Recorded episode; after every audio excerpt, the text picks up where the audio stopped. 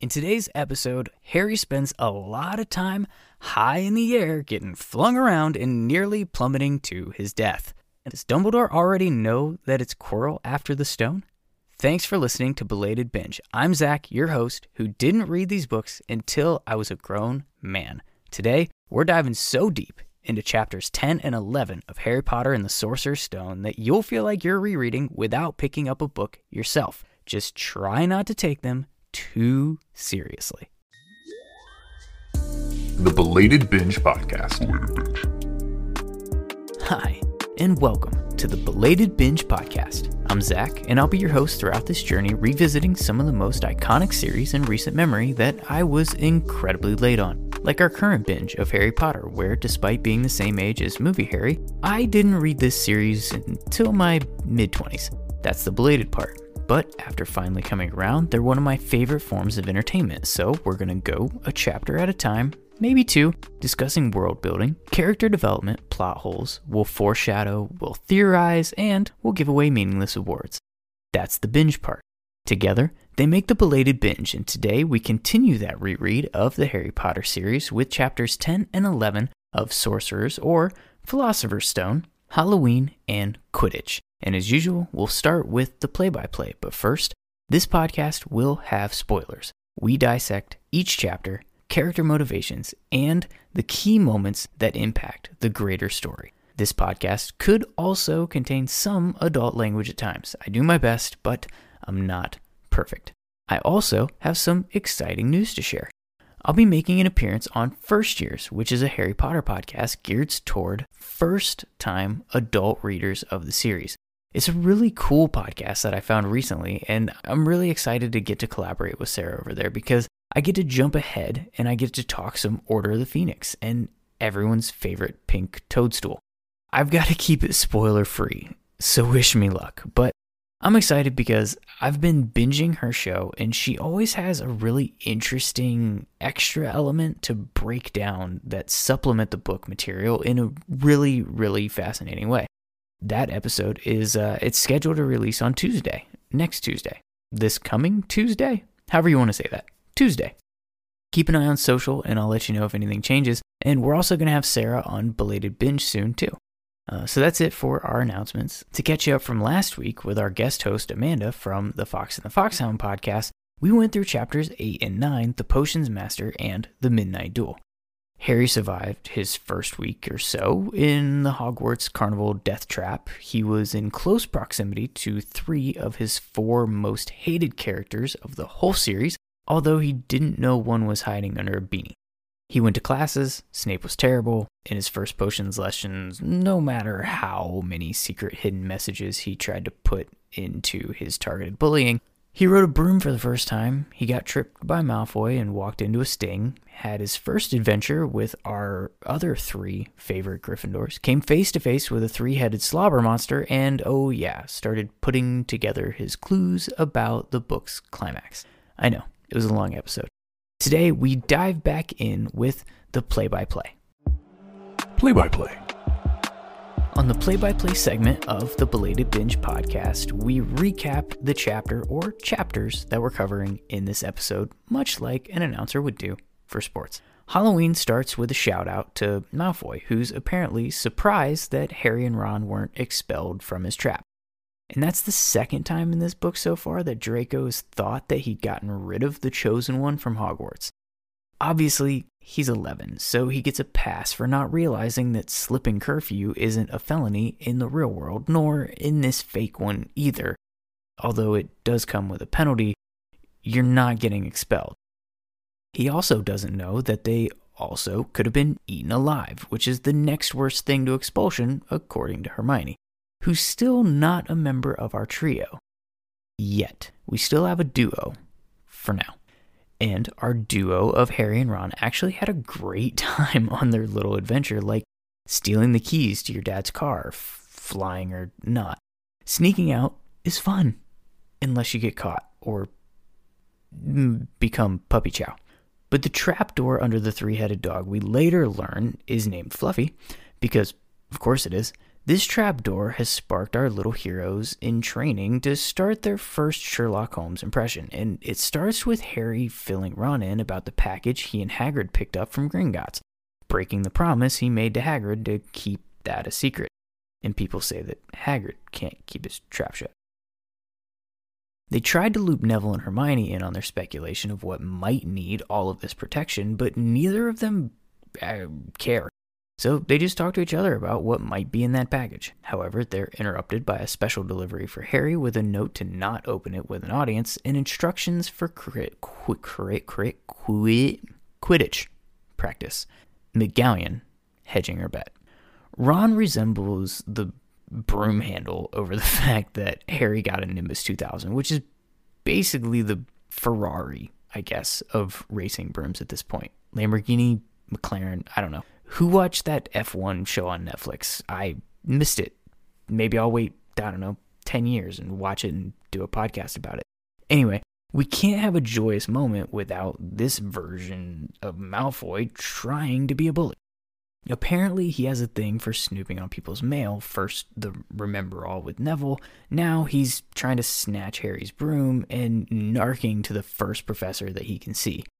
Another swing at getting Harry in trouble, and another K hung in the stands, which is a baseball way of saying he struck out.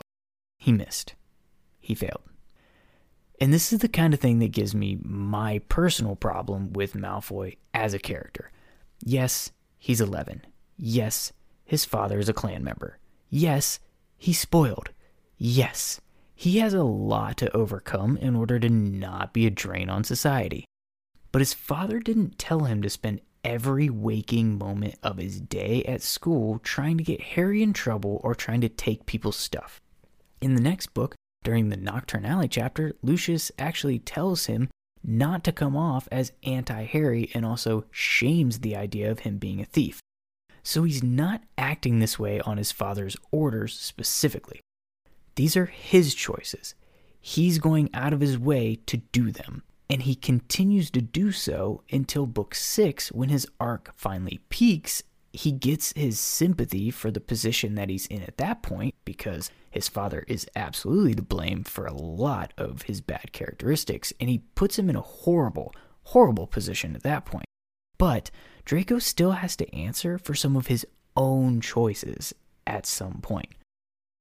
I don't know when that point is, but it's annoying all the way back to age eleven.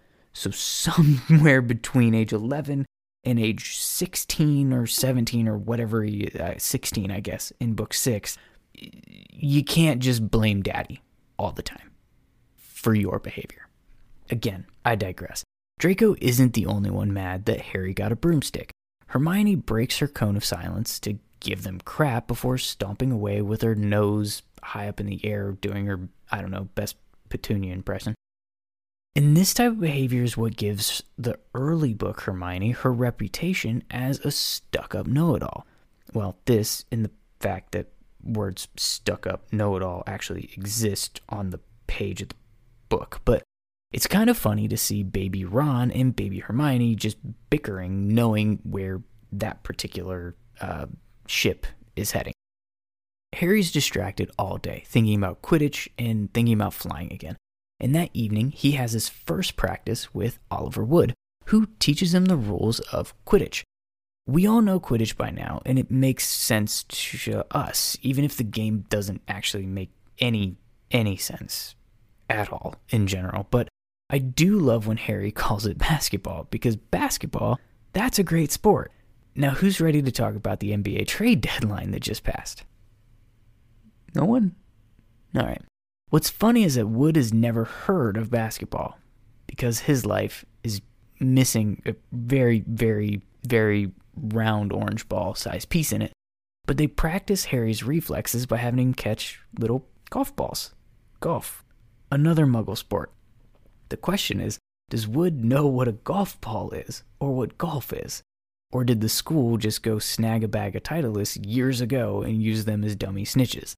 I'm not the first person that's brought this up, but it's funny to me, so I'm doing it anyway. Harry's settling in at Hogwarts, and he goes into Flitwick's Charms class for the iconic swish and flick scene. We know what happens and all of the memes that followed, but something I wanted to hit on that doesn't get all the attention. Harry got paired up with Seamus, and he's happy about this, particularly because apparently Neville was trying to get Harry's attention to be partners.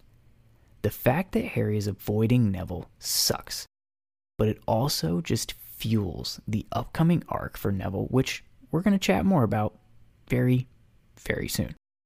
Of course, there's Hermione correcting Ron's pronunciation, although differently than the movie and the viral memes that you've seen probably twice a day for the past twenty years. And Ron talking crap about her after class. She overhears, she storms away crying, she doesn't come out of the bathroom for classes or for the feast. She's quite distraught, and Ron tries to play it off like he doesn't care, but Harry can tell he feels bad about it. And then here it comes. Troll in the Dungeons, played off pretty funny in the movie, although less dramatic in the book. Of course, it's Quirrell who announces this, and this is where I have to stop for a second. Okay. Shouldn't this have been a dead giveaway for Dumbledore? The Sorcerer's or Philosopher's Stone is currently being protected by a bunch of different enchantments. We're going to go through all of them at the end of the book because they're the obstacles between the person trying to get to the stone and the stone. And these obstacles are contributions from several of the teachers at the school, including Quirrell. And what's Quirrell's obstacle? A freaking troll.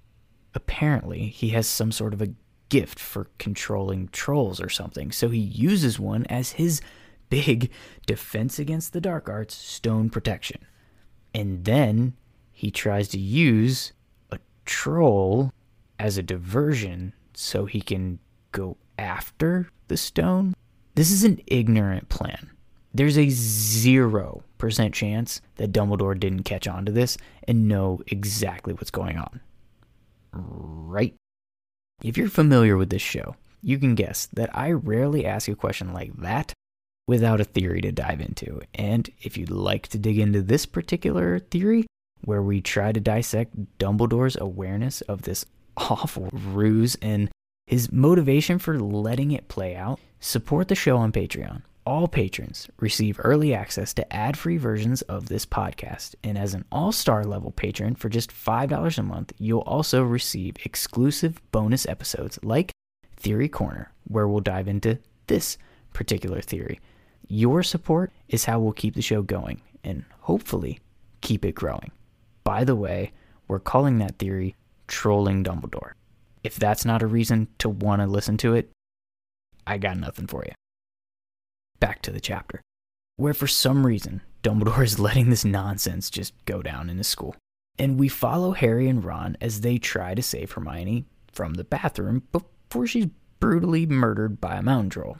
They see it go in a room, they lock it in, thinking they trapped it in and saved the school. How special for them. Of course, they trapped it into the same bathroom where Hermione is, because of all the rooms in this castle, it is somehow this one. Because plot. They go in, Harry's leadership and his Gryffindor start showing immediately. He's taking charge, he tells Ron, confuse the troll. They start throwing stuff at it, and Harry runs to Hermione, trying to pull her up, and she's she's frozen. She's toast at this moment. Harry does the only logical thing in this scenario. He jumps on the troll's back, grabs it around the neck, and inadvertently shoves a wand up its nose. Okay, less logical, but brave and stupid. Thankfully, Ron remembers how to pronounce the levitation spell properly and Wingardium Leviosa's the troll's club before it knocks Harry's skull into the upper deck. It drops on the troll's head, knocks it out, and in come Professor McGee, Quirrell, and Snape, who, by the way, how the hell are these two here with Professor McGee? Snape cuts Quirrell off trying to get past Fluffy, and what? Quirrell says, "Ah, shucks, you got me. Let's go be teachers again?" Whatever. Hermione lies without really needing to. Professor McGee gives them a measly five points for not dying and sends them on their way. We're going to have plenty of opportunities to complain about house points in that situation, so for now, let's pretend that this makes sense in any given world at all. The important thing is that our little dumbass duo just became the Golden Trio.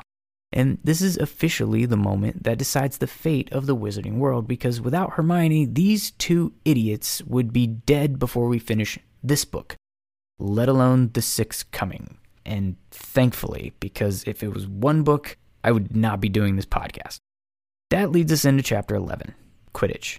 And this is going to be pretty short, because ironically enough, for a podcast with high-level sports themes and a segment literally called play-by-play that we are talking about right now, I don't really think you want a recap of the silly game on broomsticks. Don't get me wrong, if I'm a wizard, I'm playing Quidditch, but the game itself isn't super integral to the plot. However, there are definitely important moments. But before we get to those, we have one before the match starts, where Snape is bullying Harry, taking his Quidditch book, making up a rule about taking a library book outside. Really? If you check out a library book, you can only read it under the castle roof. Get out of here. You're basically just abusing your authority on a kid you hate because you never got over your childhood trauma, so you grew up and got his parents killed, and it fuels your self-loathing. I said it. But it gives us plot movement. Another clue, and when Harry goes back to get his book, he sees Snape and Filch talking about Fluffy and tending to the bad cuts on his leg. He sees Harry, screams at him, and all good educators and mentors would do the exact same thing. Right? Sure. Harry gets the hell out of there. But this is where the speculation of our little Sherlock gang really starts. Harry and Ron are convinced that Snape let the troll in and tried to get past the fluff pup. Hermione isn't convinced, and next day, Quidditch. The match never matters. Here's what matters. Harry almost dies when his broom starts trying to buck him off. Hermione sets Snape on fire, apparently not defending him anymore. He still caught the snitch because Harry doesn't lose Quidditch unless he's unconscious, and he caught the snitch in his mouth and nearly swallowed it. After the match, they tell Hagrid about Snape. They think he cursed Harry's broom. Of course, we know that he was using a counter curse, but shouldn't he have known that it was Quirrell that was jinxing the broom in the first place? Quirrell knew it was Snape trying to counter. Why didn't Snape know it was Quirrell doing the cursing? Of course, I'm sure there's no part of magic where you can sense who the caster is when you're in the middle of this type of magical uh, interaction of sorts. But they were standing pretty close to each other, at least close enough that with Snape having just caught Quirrell doing some really shady stuff, who else would he think it would be? And rather than muttering a counter jinx or whatever he was doing, why didn't he just turn around and curse Quirrell? Like, curse Quirrell. I can't say that very well. How many? Curse Quirrell. Curse, curse Quirrell. Curse, curse, curse Quirrell. I didn't set this up. Curse Quirrell. There we go. Dumb bit. Maybe he should have just punched him. All it took was breaking his concentration. Thanks to Hermione and all, but how does this mystery actually make any sense? It makes sense to the trio. They're not privy to the information that we are as rereaders. But now that we know all the behind-the-scenes stuff that's going on, there are a few things that just don't really hold up to scrutiny. Disclaimer, I love these books, but how can we think about them critically without acknowledging when things just don't make any sense outside of we needed an excuse for Hermione to save the day and still think Snape is the bad guy, so Snape can't do the logical thing that a good guy actually would do, like turn around and hit the guy that's cursing the broom. Anyways, Hagrid tells them about Fluffy, he defends Snape, and he lets Nicholas Flamel's name drop, supposedly on accident. I'm not so sure that Dumbledore didn't actually intend for Hagrid to be a vessel to pass Harry information as part of his plan. He needs Harry to figure out the clues, so he needs to drop the clues, and he can't do it himself. So why not use the trusted protector and friend, that chess piece that he set up back in chapter one? Couldn't that have been Hagrid's role all along? Intentional or not, that's how the chapter ends, bringing us to the Scouting Report segment. Scouting Report. So as a reminder, the Scouting Report on the Belated Binge podcast is where we hone in on one particular character What did we learn about them in the chapters that we're covering, and how does that help to shape or maybe even predict, perhaps, some of the stuff that's to come for them in the series? In today's Scouting Report, we're doing our first one on Neville.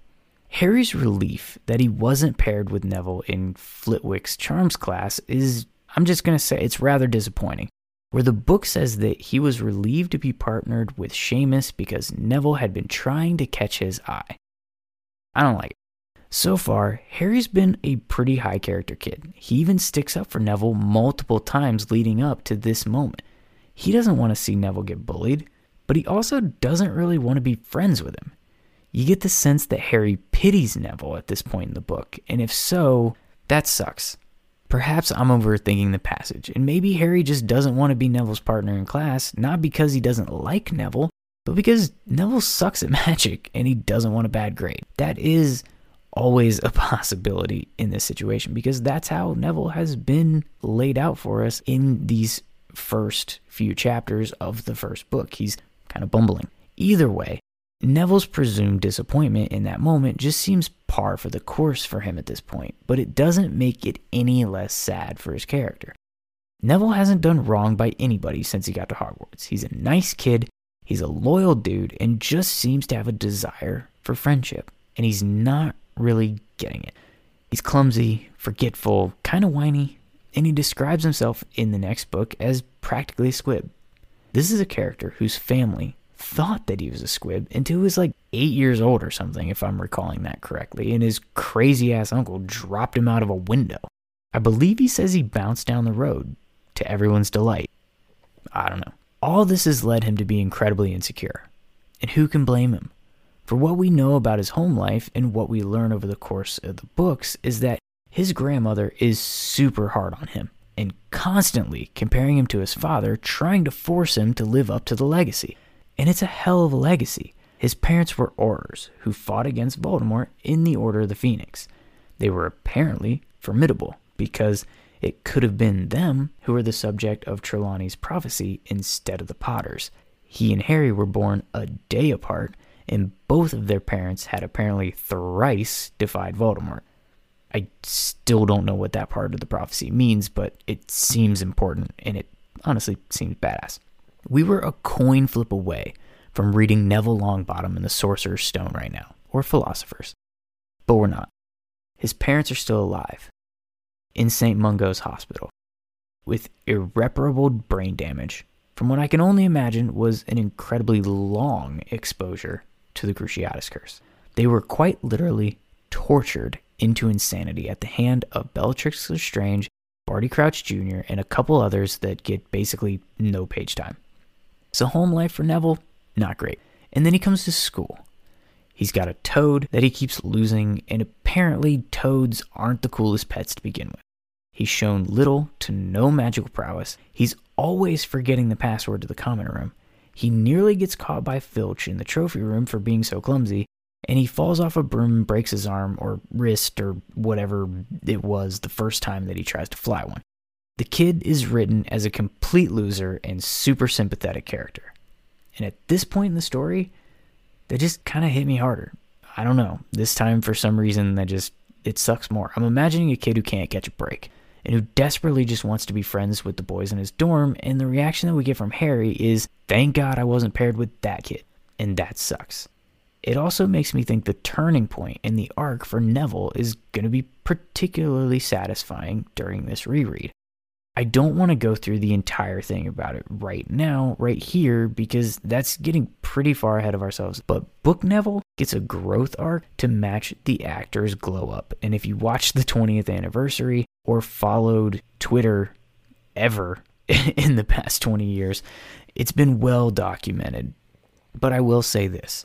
Part of the reason that Neville is kind of terrible at magic right now is the fact that he's using his dad's old wand. And we know that the wand chooses the wizard. This wand didn't choose Neville. And he's not that great at magic right now for it. And guess what? There's another character who's using a hand-me-down wand right now, and who's not that great at magic at this moment. It's Ron. we draw a lot of parallels between Harry and Neville, because honestly, according to the prophecy, either one could have been the chosen one, the boy who lived. Who knows if they'd have been the boy who lived?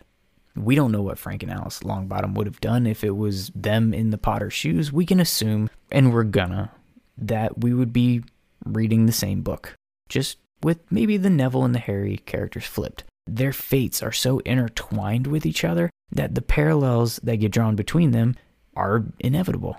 This one with Ron and any with Ron, not so much. But both of them are going to end up getting their own wands, and both of them are definitely going to grow. It might take them a minute to grow up, though. Let's do some foreshadowing. Wait, so you like concerts, podcasts, and music, and you don't listen to Concerts That Made Us podcast? Oh man, you're missing out. You've got to head over there straight away. They have interviews with the best up-and-coming bands, as well as some famous ones thrown in the mix too. And don't even get me started on the concert stories. Oh man, are they wild. That's Concerts That Made Us podcast. New episodes every Thursday on all podcast players. Explainiarmus. It's time to disarm your reluctancy and explain how you can support this podcast. Belated Binge is a fully independent production. I read the books, write the script, record the episode, edit the recording, pick and produce the sounds, manage the content schedule, manage social media, promote the podcast, and feed producer Jack. Any costs from equipment to software to website development, marketing, any of that comes out of my pocket. And despite how many times I've been told we look alike, I'm no Harry Potter. No half giant has ever taken me to a bank full of cash and said, "Hey, you're rich!" Having a podcast takes a lot, and it's not easy, so your support is literally the only thing that keeps the show going. And there are a few key ways you can support the podcast. First, word of mouth is absolutely huge. If you enjoy the show, please tell everyone of your Potterhead friends to give it a shot. Also, many of the pod players now support a rating and review function. Apple, Spotify, Good Pods, Podchaser, just to name a few. And it takes about four seconds to leave a five-star rating on the app. This can be greatly impactful. If you have more than four seconds, and the app that you're using supports written reviews, that's even better. Think about how reliant we are on reviews. Whether you're buying something new or deciding what book to read next, we're always looking at ratings and reviews to weigh into our decision. Podcasts are no different, and your positive review could be the difference in someone discovering the show and deciding to give it a chance. Another great way to support the show is engaging in the conversation yourself, whether it be answering the specific questions I pose during the show or on social media. Maybe you just have a theory of your own, or you want to leave some feedback. I'd love to hear from you, and maybe even share it on the podcast. You can submit your thoughts by leaving a voicemail on the website, belated binge dot com. Just click the little leave a voicemail icon on the page that you visit. If you don't like the sound of your own voice, you can also respond in written form by using the contact form on the website, leaving comments or D Ms on social media. My handle is belatedbinge across Twitter, Facebook, Instagram, and TikTok. And you can also email belatedbinge at gmail dot com. The final and perhaps most impactful form of support is to become a patron on Patreon. I've made a ton of updates to Patreon membership benefits this season, and some goals to shoot for as well. There are currently six tiers available, designed to fit any budget level, ranging from one dollar to twenty dollars, with all the bells and whistles. So benefits range from early access to ad-free versions of the show, recognition on the website, bonus episodes, patron shoutouts, show prep notes, insider participation, Bingy Award participation, input on show content and future benefits, a drawing for a physical gift sent from me to you, and others. I've also set some growth goals that'll unlock new benefits for existing tiers and maybe even adding some more stuff as we go. The first goal is to get ten total patrons, at which point I will start a patrons Discord server. However you choose to support the show, thank you. I truly appreciate it. Now, let's get you back into the flow of the episode. for shadow. If you're new to the show or you just forgot how we do things around here, the foreshadow segment is where we take four moments of the chapters that we're covering and we show how they foreshadow something later to come in the story. And so we're going to start today with kind of the obvious one, the troll that Quirrell lets in. I think the plotline is stupid enough that I don't even want to count it. So I'm actually giving this like a first half of one. It's an honorable mention at best. My first official one is Harry's leadership. Harry isn't the smartest character. He's not the best with a wand. Pause for jokes. His spells aren't unusually powerful. All in all, he's a pretty average wizard in a lot of ways. Pretty much the whole time. But what makes him the hero is his bravery and his leadership, both on full display in these chapters. With the troll, he has no idea what he's doing, but he takes charge. He tells Ron what to do, he runs to Hermione to try to get her out of there, physically attacks a mountain troll, and he's also very cool under pressure. Think about when his broom goes haywire. He keeps himself from plummeting to his death, sure, but he also keeps his wits and his nerve. Because as soon as it stops trying to kill him, he doesn't fly straight to the ground and never fly again like most eleven-year-olds would. Rather, he immediately remounts and goes and catches the snitch. These traits are constant in the series in a ton of key moments, and these are just some of the very, very early examples of what's to come. The second thing that we're going to foreshadow officially is Wingardium Leviosa. Hermione teaching Ron the spell was more than just a meme. It had a same chapter foreshadow, as that's the spell that he used to knock out Quirrell's troll. It also comes in handy later in the series. One in particular that comes to mind is the seven Potters flying through the air when Harry levitates the sidecar to stop himself from, again, plummeting to his death from however high in the air that he was after Hagrid severs the sidecar from the motorcycle. What is the deal with Harry constantly being in danger of just free-falling from the sky? And I don't know. The third thing that we want to foreshadow in this episode is the snitch that Harry catches in his mouth. I'm not going anywhere near those particular jokes. See, there's time and place. But it becomes the same snitch that Dumbledore used to hide the Resurrection Stone, and he has to touch it with his mouth to see the inscription of how it opens at the close. That snitch lets him have the support of his dead family, blood and chosen, with him when he sacrifices himself to Voldemort in the forest. It's a good thing he's the master of death. Oh, and that gleam of triumph thing. Whichever thing allows him to come back. He has both going for him. Um, but otherwise, that's a real depressing end to these books. The fourth thing that we want to foreshadow this week is Hermione catching Snape on fire. This one's just kind of fun, and it also comes back around a few times uh, with Devil's Snare being the most notable in this book, but she just kind of has a knack for those little blue flames, so they just keep popping up randomly throughout the series, it seems. And I like blue, and I don't like Snape, so him being caught on fire just brings me joy, so it got the number four spot. With that, let's head into our Game of Inches segment. A Game of Inches. The Game of Inches on the Belated Binge podcast is where we take one moment in the chapters that we're covering for the episode and we tweak them just a little bit. One small change in what we read, and we see what that ripple effect could have been like. How does that snowball to impact the rest of the series, and would we even get the same book? Would we get the same story if we change just one small event from these chapters? And honestly, this is one of my favorite parts of the show that we do, so I hope you enjoy it too. But today, what we're going to dive into a little bit is, what if Harry doesn't catch that snitch? We can assume they lose that Quidditch match, which, sure, does Harry become the Star Seeker? I'm pretty sure the only Quidditch match he doesn't catch the snitch in is the one in Prisoner when the Dementors show up and he passes out in his broom, nearly plummeting to his death from a high feat. Again, just this kid, somebody just put a pillow under him, a mattress, I don't know, one of those big trampoline things, whatever it takes. He's always nearly or somehow surviving falling from however high.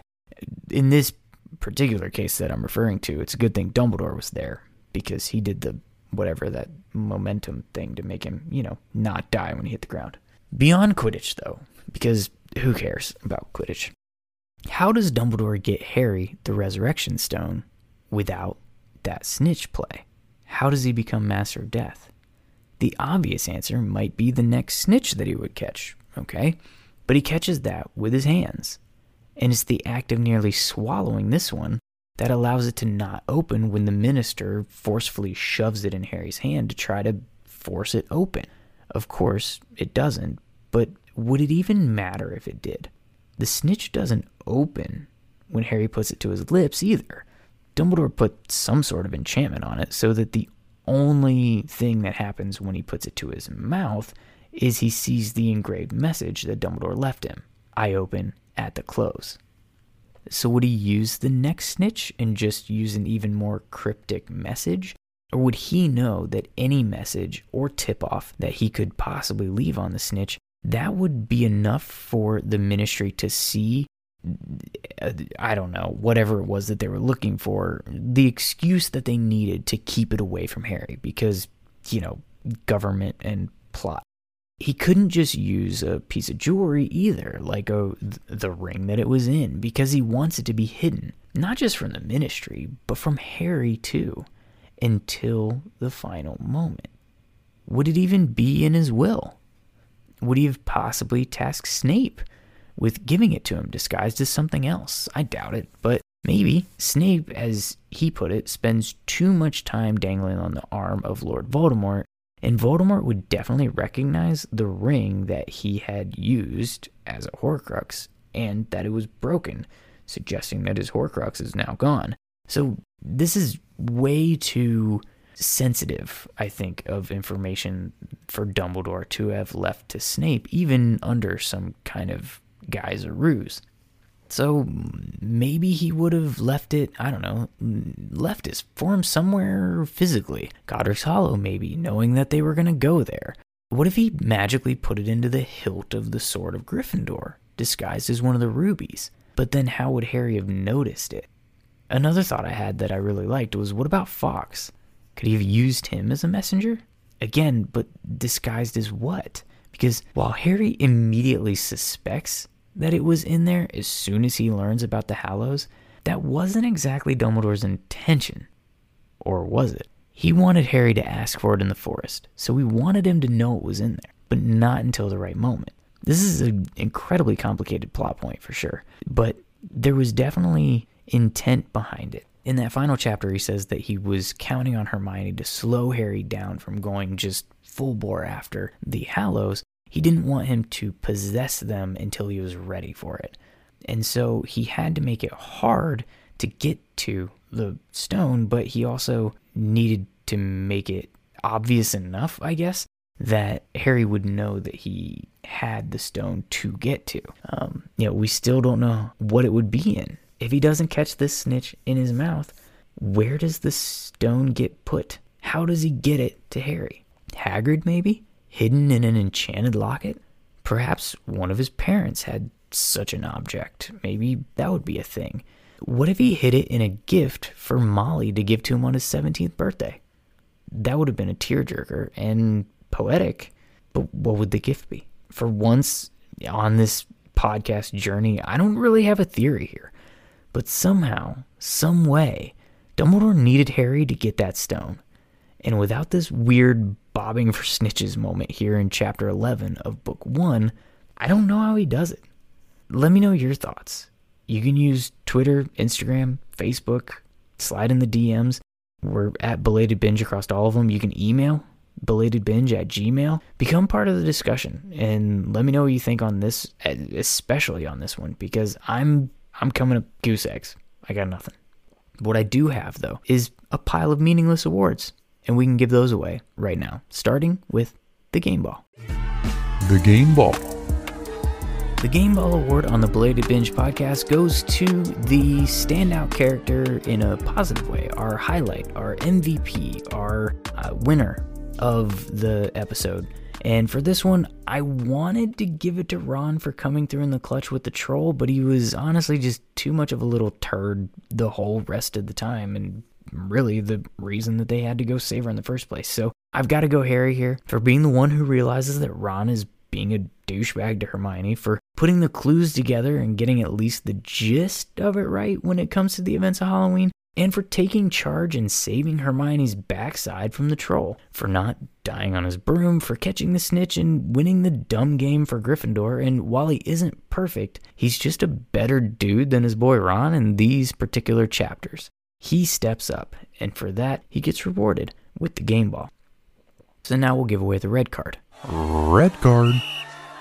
So if the game ball is the award for the best character of the episode, the red card is the one that we wish we could just throw out of the books. And this one, this is Quirrell, right? He lets a troll into a school full of children. He tries to steal the main object, Philosopher's or Sorcerer's Stone, for Voldemort.